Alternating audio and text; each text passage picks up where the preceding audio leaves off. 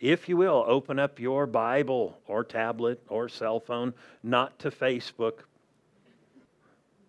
Somebody went, Great, now I got to change. But open to Titus, the third chapter. We're going to share about being a new you or a new you. And um, we had been talking about, you know, giving attention, and I thought we would just continue on down that uh, path. But uh, in getting ready, I recognized uh, that wasn't the way to go. And so I'm going to talk about this called A New You. Titus, in the book of Titus, the third chapter. And I'm going to read here from the third verse, and then uh, I'm going to skip down to the fourth verse. So I'm just going to introduce something. Notice this here it says, um, For we ourselves were also once. Stop there. Notice that phrase. For we ourselves were also once. He's writing to Christians. He said, You guys were once. When you hear that term, that means you are not anymore. But you once, once were. You know, we, we talk like that even today. Oh, I once was one of these, or I once was this in a career, but this once, notice this. He said, I'm going to read it again, and then I'm going to skip down to verse 4. For we ourselves were also once. Verse 4 But when the kindness and the love of God, our Savior, toward man appeared. So he's talking about God's kindness. Why did people get saved? Because God was mad at these people? No, it was all because of his kindness eh, that people got saved. People who didn't deserve eternal life. Humanity didn't deserve it, but because of God's great kindness, whether you know it or not, God is kind, greatly kind. Now, his representatives may not always be kind, but he is kind.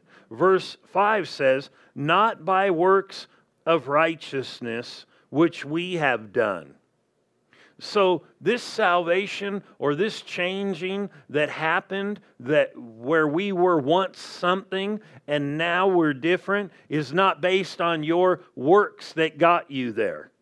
He said not by the works you have done, but according to his mercy. Not according to judgment, but because of his mercy, he saved us. He made us new. And how? Through the washing of regeneration and renewing of the Holy Spirit, whom He poured out on us abundantly. Let me back read that again. Whom He poured out on us abundantly through Jesus Christ our Savior. When people get saved, whether they recognize it or not, the Holy Spirit is poured out upon them abundantly, and He regenerates them through a process of washing. In other words, He moves through them and then regenerates them. And literally, to regenerate means He just removes everything and then brings new life inside of an individual. That is profound. There is such a spiritual change that happens in the spirit of a believer or a person who calls on the name of the Lord, this should not be minimized. You cannot, uh, you know, it can be minimized. I'm saved and we don't think anything. But in all reality, God poured out His Spirit abundantly on you when you said, Jesus, be my Lord. He came in and He washed you to the core where there is no old spiritual death left in your spirit, and eternal life came into you, not into your mind. And He regenerated you, He brought you to life where Adam and Eve caused spiritual death to possess every man, woman, boy, and girl in the earth. This is huge. When this happened, he said, We were saved. We were made whole through the washing and regenerating of the Holy Spirit, whom He poured out on you abundantly through Jesus Christ our Savior. Notice verse 7 that having been justified, notice you're not going to be justified if you're a believer. You've been justified. Well, what does justified mean? It means absolutely declared innocent. Why? Because God can look in your spirit and go, there is no spiritual death in there. And spiritual death is what separates people from God. And He can look inside of you and go, There's no spiritual death there. There is eternal life there. The Holy Spirit is in there. As a matter of fact, the Bible said we've been sealed or stamped with God's mark by His Spirit living in you.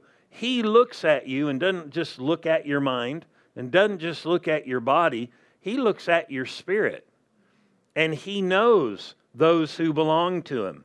And it says that we, having been justified by his gift or grace, meaning justified means to be declared like you had never done wrong before. Therefore, you can stand right without shame right before God.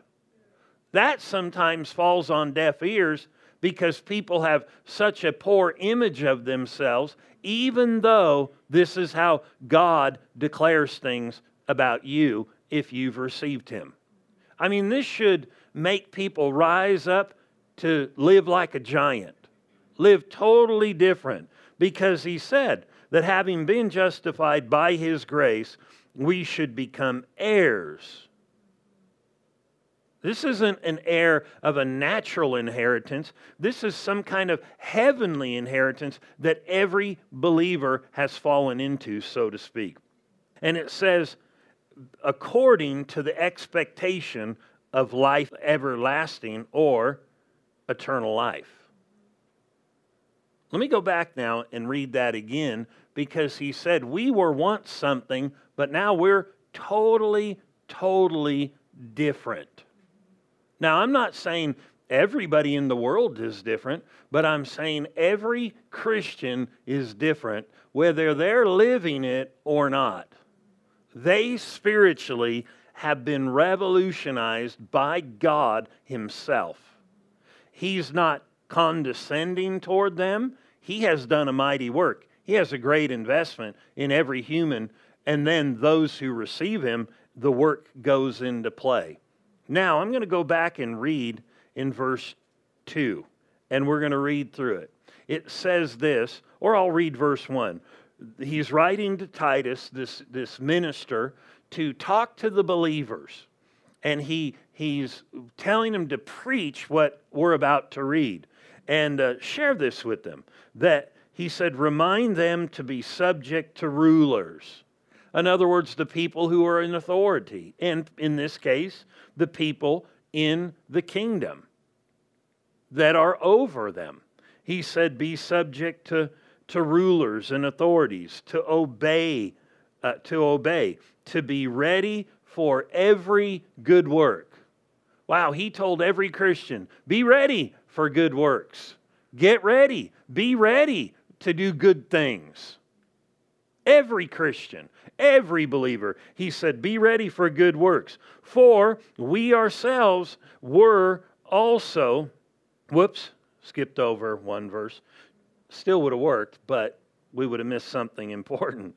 Notice this ready for every good work to speak evil of no one. He told Christians, don't talk bad about anybody. This is not a sermon like, oh, yeah, we just preached that. That was great. No, he meant don't do it. Don't talk about anybody. In what way? Evil. Speak evil of no one. To be peaceable. Be gentle. How do I approach people? Am I gentle? showing all humility to all men, to all people.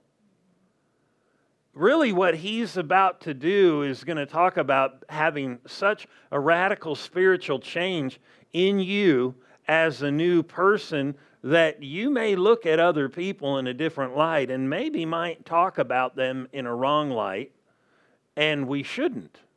And the reason we shouldn't is because what made us so different and what is bringing about a huge change in our life is becoming new in Christ and walking it out. Are you with me? And so he's saying, listen, you are so different. You once were just like the rest of the world, but God did such a dynamic work inside of you. Don't talk evil about anybody. Don't talk evil about them because you didn't bring yourself there. God brought you there. This isn't about just you, this is about a dynamic work that happened from God. And in one sense, we should have mercy on those people too. Notice this for we ourselves, after talking about showing humility and not speaking evil and being gentle, he said, For we ourselves also once were foolish. Notice this once we're foolish, once we're disobedient we were once deceived, serving various lusts or passions and pleasures, living in malice and envy and hateful and hating one another. Think about it. He said we were once hateful and hating one another. He said we were once envious. He said we were once malicious. We were once living according to wrong pleasures. We once were driven to live after wrong lusts. We were once foolish. We were once disobedient. We were once deceived and serving all kinds of wrong things. He said, We were once that. All of us once were. Therefore, he said, we shouldn't speak evil of other people. We, we've received such mercy. But then he goes on to say, But when the kindness and the love of God, our Savior, toward man appeared. In other words, when we were living that way, his love and kindness appeared to us. Somebody reached out to us. Somebody told us the truth. And we became something we never maybe knew could be. And he said, Therefore, you were once this. Isn't it interesting that, that this minister wrote them and said, You once were living in envy, once were hateful, once were hating one another, once were following false and wrong pleasures, once you were disobedient, once you were acting a fool. Isn't it interesting? You know, I mean, I'm not trying to say anything about anybody. But there's probably somebody sitting here today who's saved and go, ugh, I, I, I do that envy. Now, I'm not real gentle. But isn't it interesting how God talks to his people? Are you with me? Isn't it interesting how he talks to his people? There have been times over the years that God has used me uh, with gifts of the Spirit. And if you come to Sunday nights or prayer, and sometimes on Sunday morning, I'll, I'll, I'll have something from God that will be very detailed, a word from Him. And uh, recently, uh, I had known something about some people that just wasn't real good. And I went, okay, you know, you just kind of put it aside. And then God gave me a word for him, and I was like, wow, it was so good. I remember this. Uh, back when I was a youth pastor, we had uh, this girl. She had she was leaving youth. She was 18 years old, so she was transitioning. But she she came on this uh, Wednesday night, I think it was, and the Lord. Uh, it was a Wednesday or a Friday night. Uh, gave me a word for her, and I had heard stuff that had happened. As a matter of fact, she had had an abortion and a lot of the people were pretty like not happy in the church that knew about it. she had an abortion. And so I, I hadn't said anything. I didn't, I just like, okay. Um, and so all of a sudden God starts moving on me, and I said, Stand up. And I didn't know what I was going to say. But your head can go, Oh, Lord. and I remember uh, the Lord just called her out in front of everybody, and she just started bawling her head off. I said, You've heard you're too young. You're heard you're disqualified or not qualified. And, uh, you know, I went through these three things. You're too young, you're not qualified, uh, you know, you have no background, you're, you know, you're uneducated, meaning you don't even have these qualifications. But the Lord says what it, that this is yours, even though they say, and I went through the three things again. So the Lord is saying, it is yours. And what was wild about the thing was this girl, just on a whim, went to the police department because they had an opening for a police dispatcher. And uh, the police chief does the interviews, and you need a background working, I guess, a little bit at least, and then an education or some kind of education and a certain age And she failed on all three.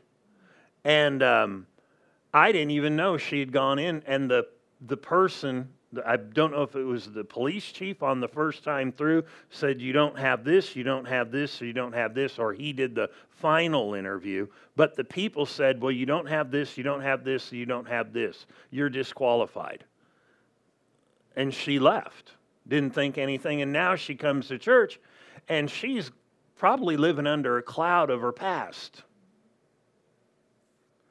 And her youth pastor now calls her out in front of everybody. Of course, you're going to get the hammer now. Some people think like that. And maybe I was, I don't know at the time. And these words came and they just got stronger, and she just started crying. And she told me, I went to later on, I went to this interview, and they told me everything you said disqualified me. She got a call a week later, and the police chief said, I want to talk to you because I'm doing the final hire, I guess, uh, uh, uh, in this city. I guess that's how it worked there. And brought her in and said, I don't know why I'm doing this. And he went back over everything that disqualified her. Said, You don't qualify here, you're too young. You don't qualify here because you have no history in doing any of these different things, and you have, don't have the degree you have to have. And he said, But I don't know how to do it, but I'm going to give you the job. And that was the word that came. You're going to get it, it's yours. Well, think about how God talked to her. Think about how God looked at her. Did he think that that type of thing is okay? No, but but God loves us and he's kind. He didn't have to save us, He didn't have to do good on our behalf, but He chooses to. And the way He talked here is so interesting. He said, There is such a profound spiritual change in you that even maybe for some people who are even still practicing uh, some envy or hatred, he said, You were once that. That's not even you. That's not even you. That's not even you but I, I, I blew up this morning. That's not even you. If you're saved, that's not the real you. That's not what the kindness of God did. He changed you profoundly inside. He said, You guys were some of this, but that is not you. You know, people argue with God all the time. They do. Oh, no, it is. He'll say, No, you're not. Yeah, that's me. No, it's not. I mean, what if we didn't argue with God? He said, You're healed. No, I'm not. Look how I feel. You are delivered. No, look, see, I'm bound. No, you are delivered. I just don't think he loves me. No, I do. Period. No, I don't think so. No,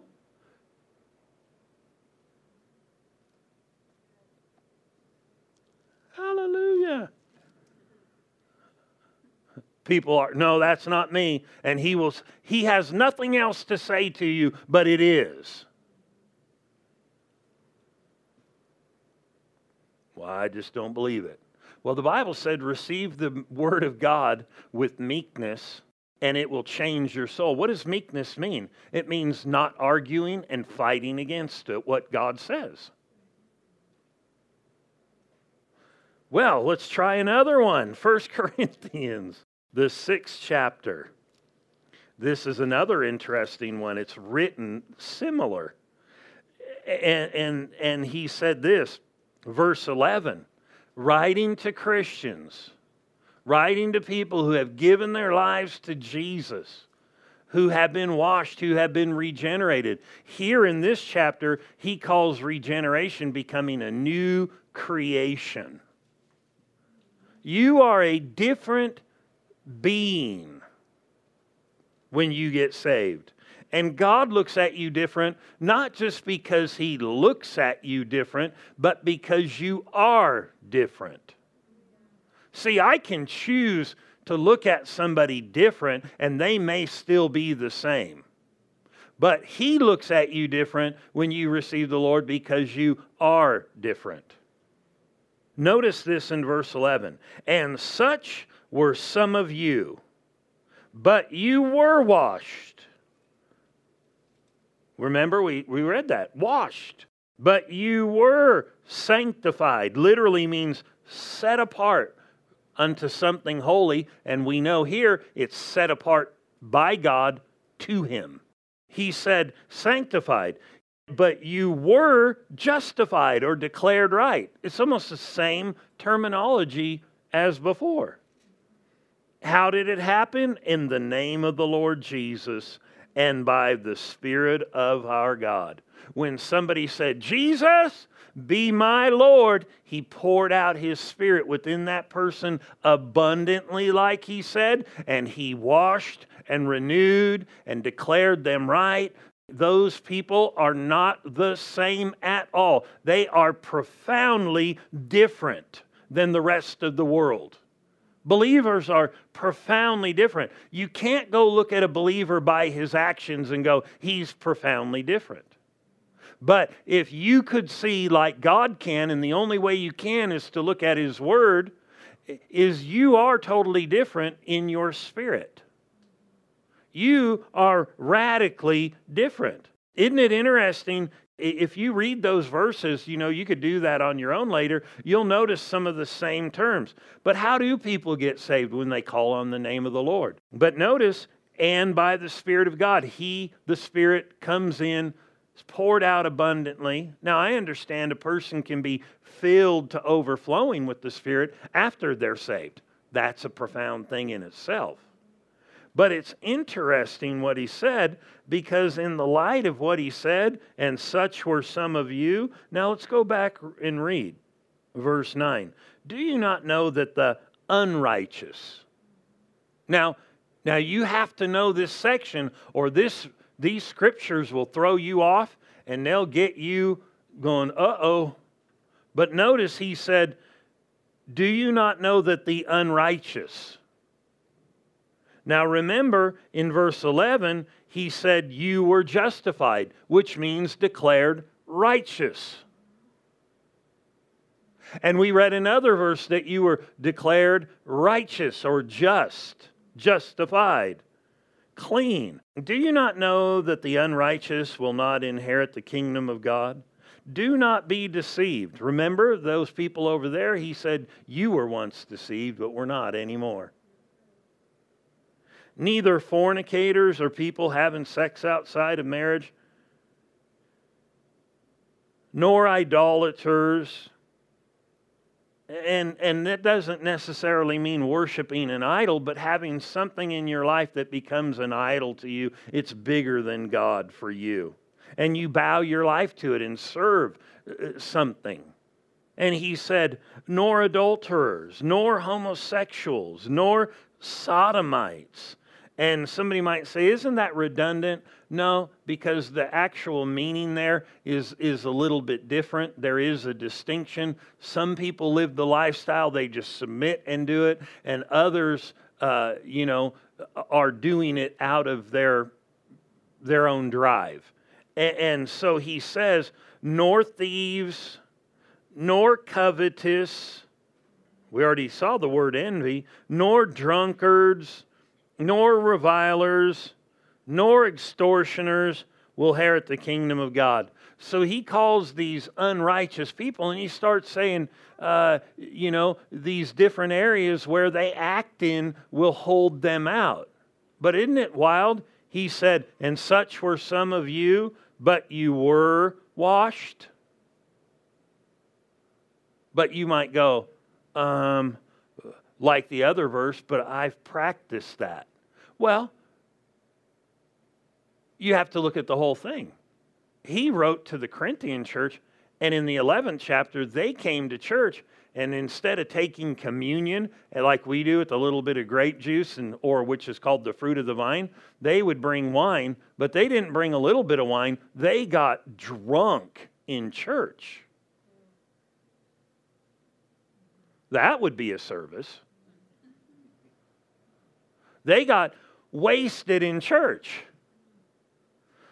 There, right before this, there was somebody committing uh, fornication or adultery and different things like that, and it was happening in the church. But he wrote to the whole church and he said, Some of you were this, but you're not anymore because there's been a profound change in you.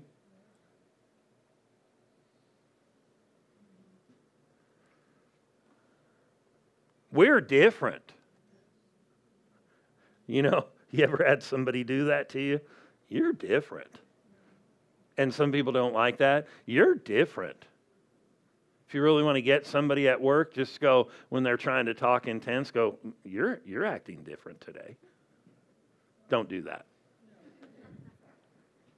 We'll be reading about a different testimony. Anyway, but literally, we need to realize we are totally different. And though people do stumble and people do live in some of those things, we've been washed. We've been changed. He said, You're not this way anymore. And some of them were clearly living that way. Why? Why would he say this? Because he knew that they had been recreated. Turn to Ephesians, the second chapter. And we're going to go through this uh, quickly here, but I believe you're going to see some interesting things that will bring light to you. You, if you are saved, you are different. And you are exactly what he said. You are declared right. You are washed. You are clean. You are his, period. Why did he do that for that girl who had just had an abortion? Was he for the abortion? No. But he was for her. I said he was for her. And if he is for her, he's for you. Ephesians 2, verse 10 says, and it's talking, well, I might as well read verse 8 down. For by grace, same terms as we've read before, you have been, not you're going to be, saved through faith. It's writing to these believers. And that not of yourselves, it is the gift of God not of works or your works, lest anyone should boast or say, Well, I did this for me. Look at this. This is because of me. No, he said, Not of works, lest anyone should boast. For we are his workmanship, created in Christ Jesus for good works. You were recreated in God inwardly for good works. When God looks at you, he looks at you like you were once one of those and were living like this and were doing this. But you were created for good works.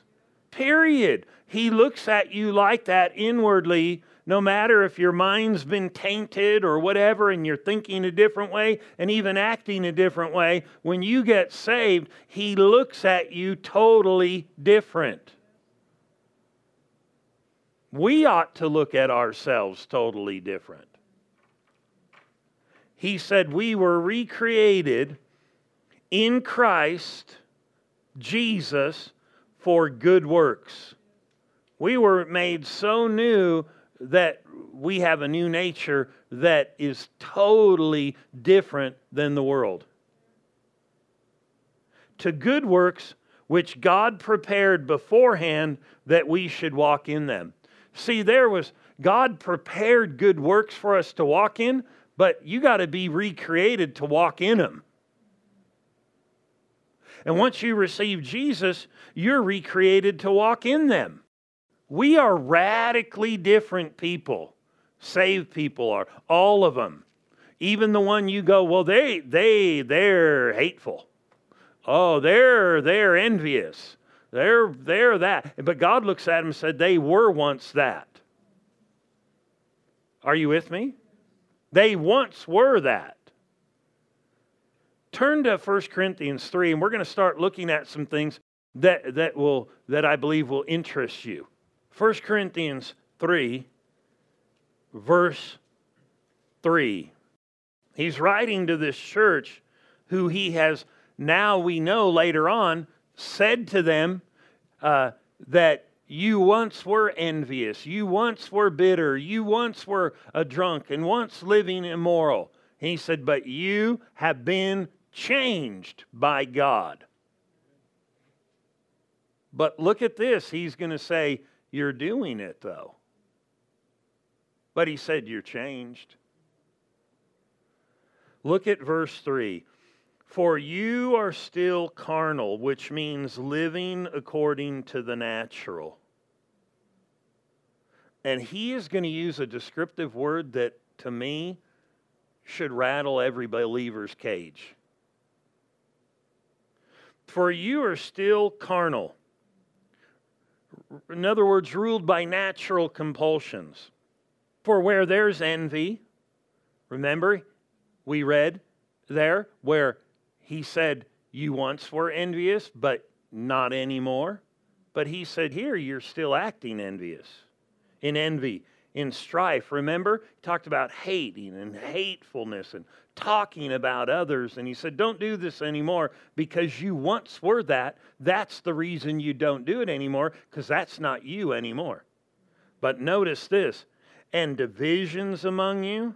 Are you not carnal and behaving like mere men? Oh my.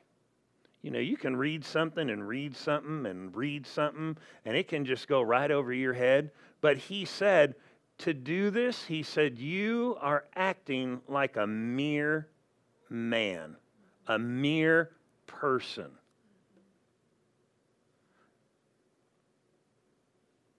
If you do these things, you're acting just like a mere mortal.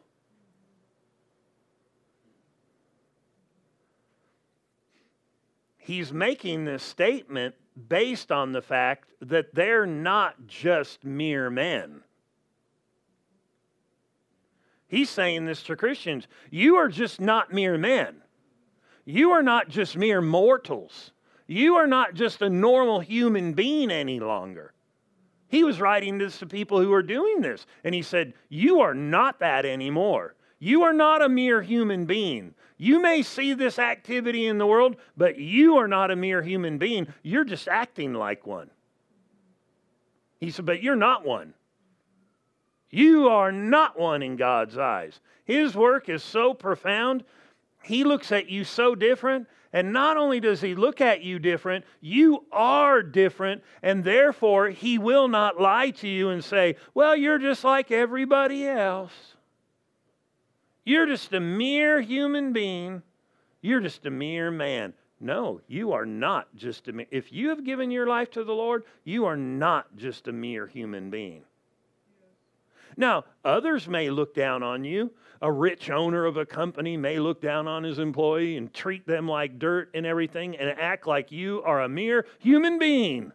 But even if you're treated like a mere human being, you are not a mere human being. Are you with me? No matter who treats you anyway, if they treat you not like you're a child of God, that's a huge term. And it's thrown around like nothing. you're a child of God. No, not everybody is a child of God. Some are mere men. And some people who have great riches are just mere men because they have not received Christ. Once you receive Christ, there is such a dramatic work that happens in you. You are not just a mere human being. And even here, when he said in verse 3, for you are still carnal, where, where there's envy and strife, in other words, you're not gentle.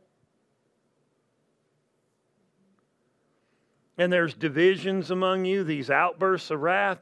Are you not carnal and behaving like mere men or just normal men, describing the fact you're not that even if you're acting it. Isn't that wild? Well, then, if I'm not that and I'm acting it, you know, then what am I? Who am I? Who are you? You know, we've got songs out there you know, secular songs, you know, tell me who are you, you know, and they're like, yeah, who are you? No Christian should be thinking, uh, uh, maybe you should get rid of that song from your playlist.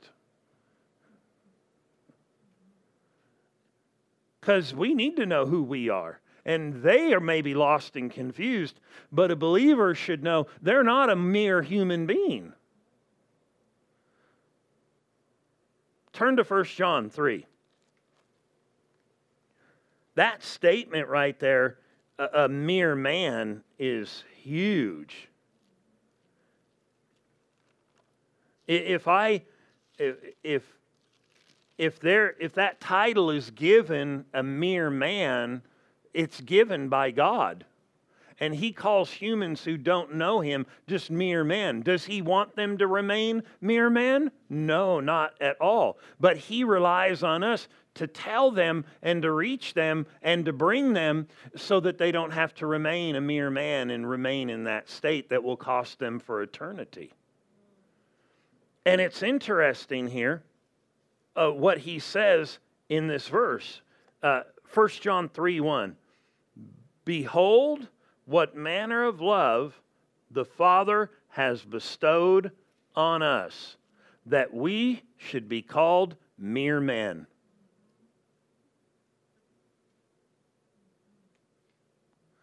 I'm just like everybody else.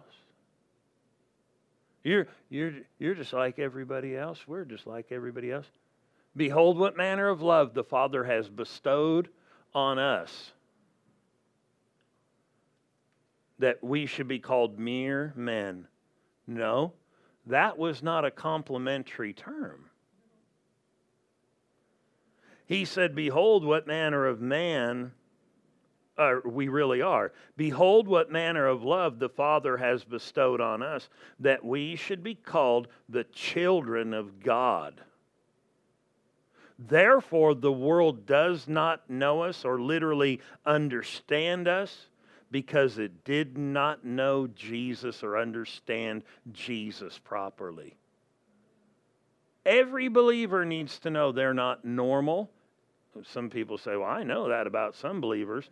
No, I mean in the sense of there is such a difference. You are not a normal mere man. You are called a child of God. And the only reason you're called a child of God is because you are born of God. Turn to Colossians.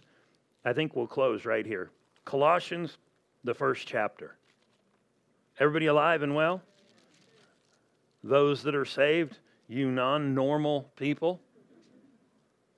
But I mean, think about the class that he puts you in. He, he calls you a son of God. That's not just a title, you are his child. You are different. Notice this Colossians 1 19. We'll read these two verses here. It says, For it pleased the Father. I think I have the wrong verse. Um, I do have the wrong verse. That would be probably the reason. Uh, but anyway, the verse I was going to read, and maybe it's in there, but talks about how the world is alienated. Actually, I know where those verses are. Um, alienated 21.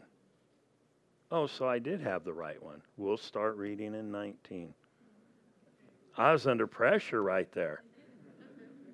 Thank you for those who read ahead, which I don't appreciate normally. That's about the only time you're going to get a thanks on that one. 19 For it pleased the Father that in Jesus all the fullness should dwell, and by him to reconcile all things to himself, by him, whether thrones or things on earth or things in heaven, having made peace through the blood of his cross. And you who once were alienated and enemies in your mind by wicked works. In other words, we were once alienated. We were once common men and women.